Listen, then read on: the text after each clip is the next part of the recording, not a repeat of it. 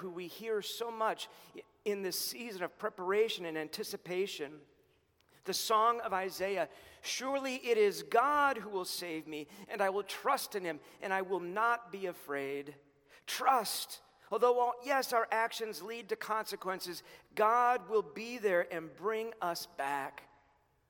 Or in the New Testament, an old priest named Zechariah bursts into song when his voice comes back. We call it the Benedictus. Hail to the Lord's anointed, great David's greater son. Freedom, free from our enemies, free to worship with joy. What is our enemy? What is it in this Advent season that we can give thanks that Christ was born to save us from?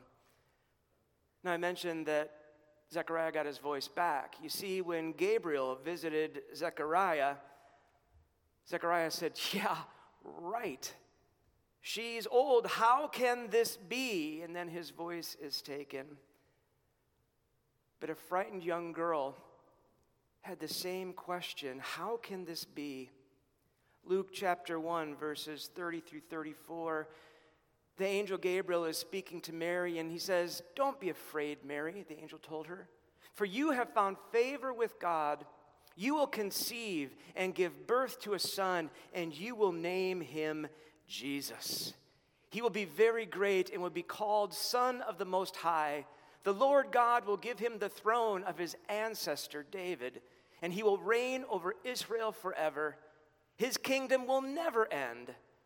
And here comes the question. But Mary asked the angel, how can this be? I'm a virgin. The text ends there, but Mary's probably thinking, come on, you're God. Don't you know how this works, how conception happens? I am a virgin. How can this be? Which reminds me of a true story.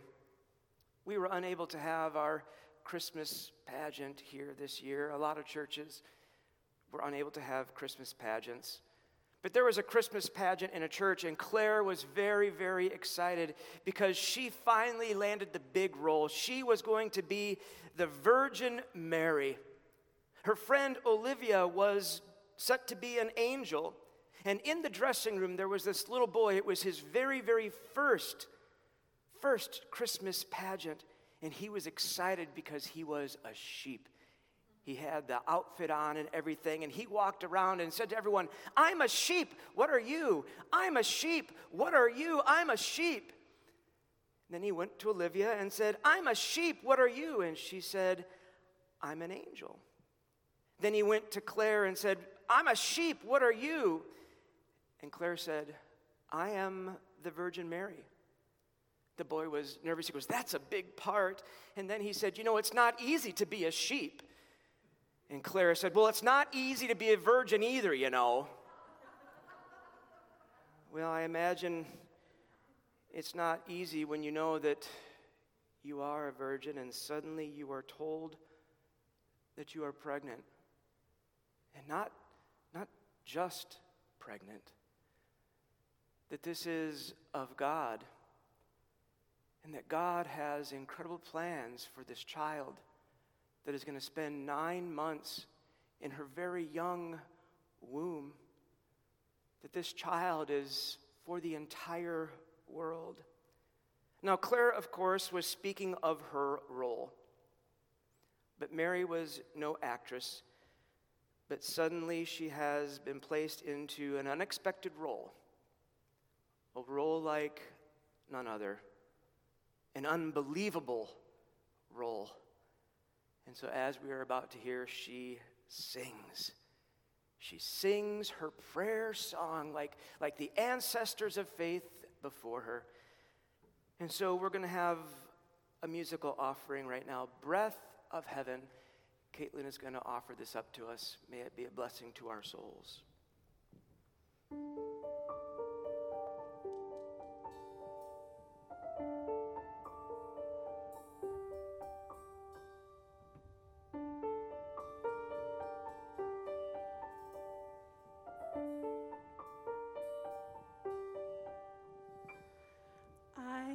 Traveled many miles.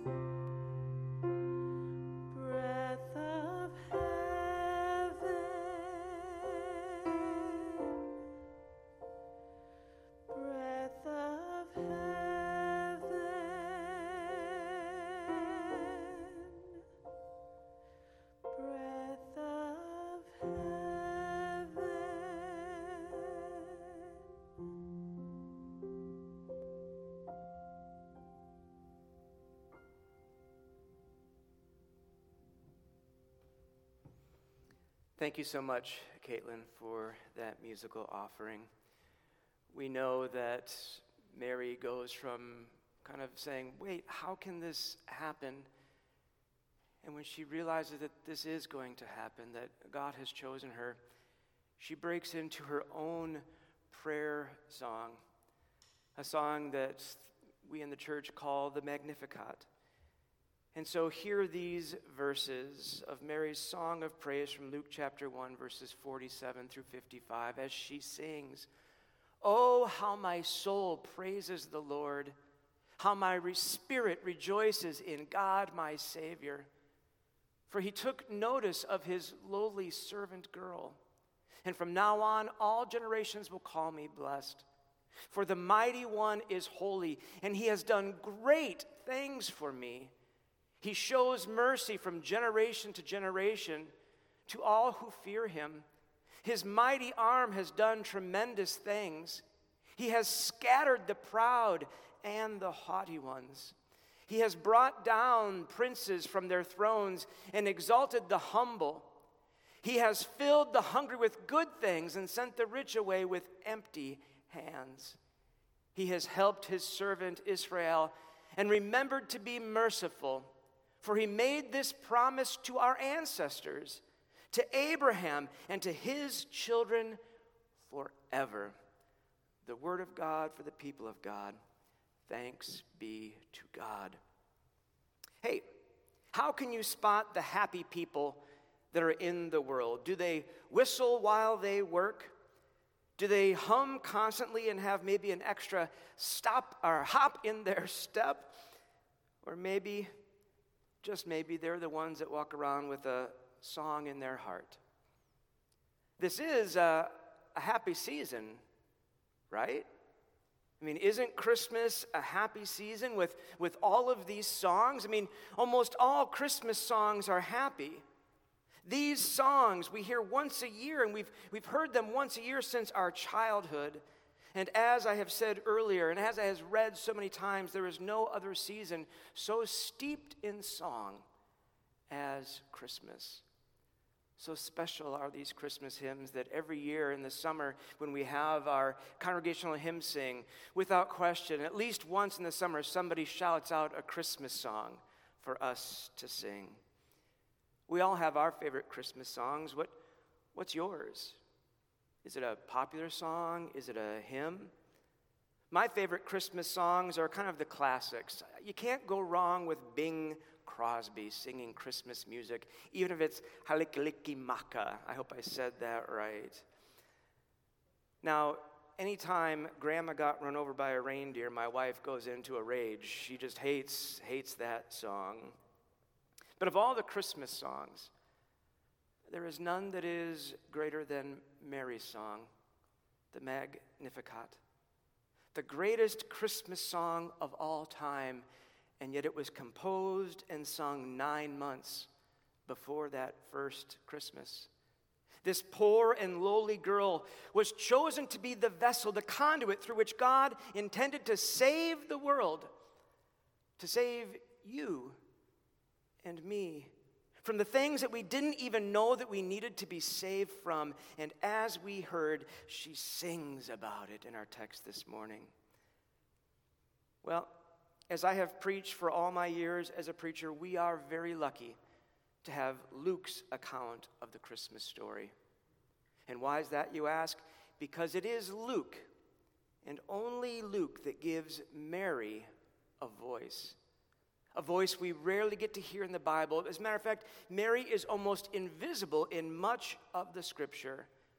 The Gospel of Mark skips the birth altogether. In Mark, Jesus seems almost indifferent to his mother when she shows up with the family in the 3rd chapter. "Who is my family?" he says. In Matthew, Mary is mute. She is there at almost every step, but she does not speak. That's much different than my mother. My mother spoke quite a lot. According to the Apostle Paul, Jesus was born of a woman, which was important to let us know that Jesus is both fully human and fully divine. But Paul doesn't think it's worth mentioning her name. But it is Luke, and Luke only, who does not keep this mother silent. Because of Luke, we read and hear that she had not only something to say, but something to sing about. And I think what we in our affluence forget about is that Mary was not just poor. She was dirt poor.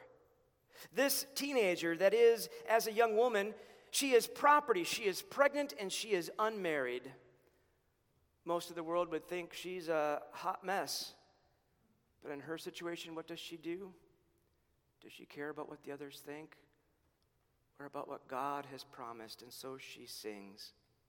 And we say, how can a young, unwed girl who is suddenly pregnant sing? Well, she can sing because Luke, with his gospel eyes, giving us his orderly account, knows that this young woman, who society calls wretched, is the one that God has chosen. God picked her. God raised her up. It is this girl, Mary, despised and rejected by societal standards, that God chooses to bring to the world not just a gift, to bring to the world the gift, the greatest gift, the Messiah. And so she sings.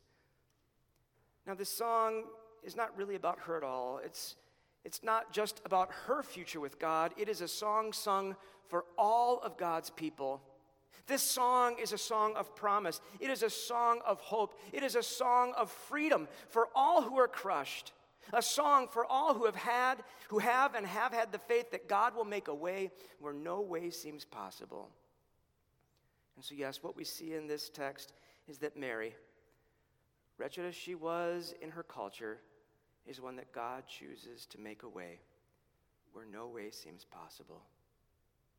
And in this song, Mary sings about God's destiny for her and for a world that is upside down. And you know, this Christmas is different for so many because it surely feels like our world is upside down right now. And so, with all the great Christmas songs, I want to ask you, can we, you and I, young and old, male and female, gay and straight, white, black, Asian, can we sing Mary's great song as our own song? When we hear this song yet again, can Mary's song more than 2,000 years ago be our song right now in the year 2020 as we are approaching with hope 2021 that it may be a better year? Now, as North Shore residents with our blessed affluence, half this song is really no problem at all, but the second half could be more troubling depending upon our relationship with Emmanuel, with the Christ child who grows to give his life for us. You see, in the beginning of this song, it is no problem. It basically is saying God is good all the time, and all the time, God is good. She sings of the Holy One, the Mighty One that is holy. God is good. But the rest of the song may be more troubling for those of us who live in what can only be described as a land of plenty. And yet we know even this great land is not a land of plenty for all. No, not for all. Now, by the world's standards, I am so rich. I am so comfortable. I have such great insurance that whether healthy or sick, I can fool myself into thinking that I really have no need for this Emmanuel. I'm not lowly. I'm not wretched.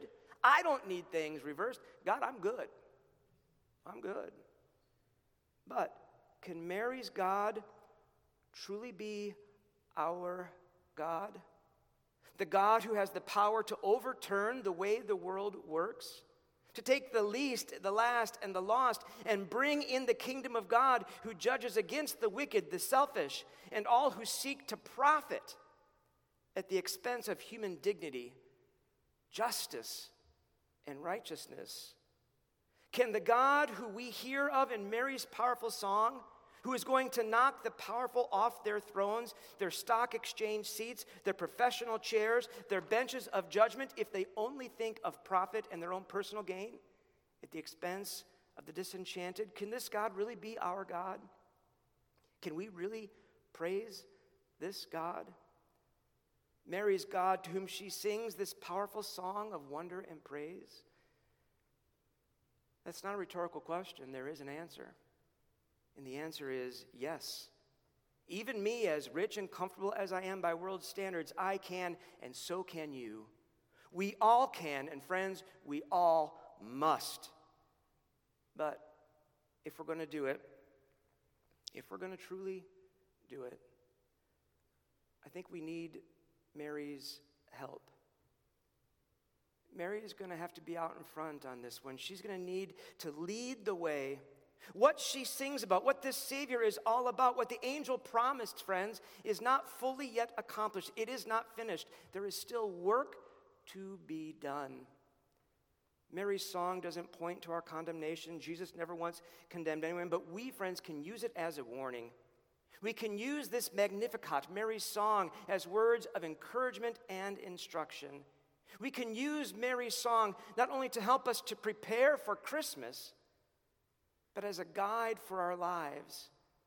What Mary sings about is not yet fully realized. But friends, it is what the world truly still needs, and it must be our work. And so, yes, we can sing Mary's song by fighting against arrogant pride and prejudice. We can stop scheming and using people to get ahead, and instead spend our time, our treasure, our talent to work for the kingdom of God here on earth. We can sing Mary's song and seek to be humble.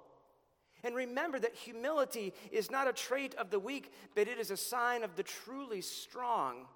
We can sing Mary's song and realize that, yes, we may be blessed with riches, but our salvation is not found in riches, but in Emmanuel, born in a manger in Bethlehem, sent to save us from our sins.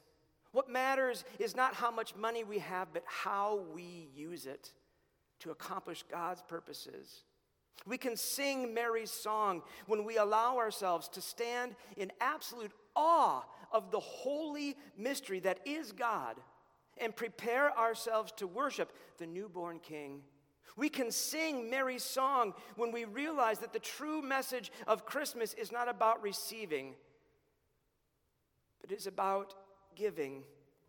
Giving of ourselves just as God gave of God's self. So yes, Mary, sing your song. Sing it to us again this year. Of all years, we need your song, Mary, until at last it becomes truly our song. Sing, Mary, sing until your words become our words. And when your Son receives us all, then let each and every one of us join that great heavenly chorus in singing, "Glory to God in the highest. Glory to the God of Mary, the girl whose freeing son and whose freedom song will yet be our own." Amen.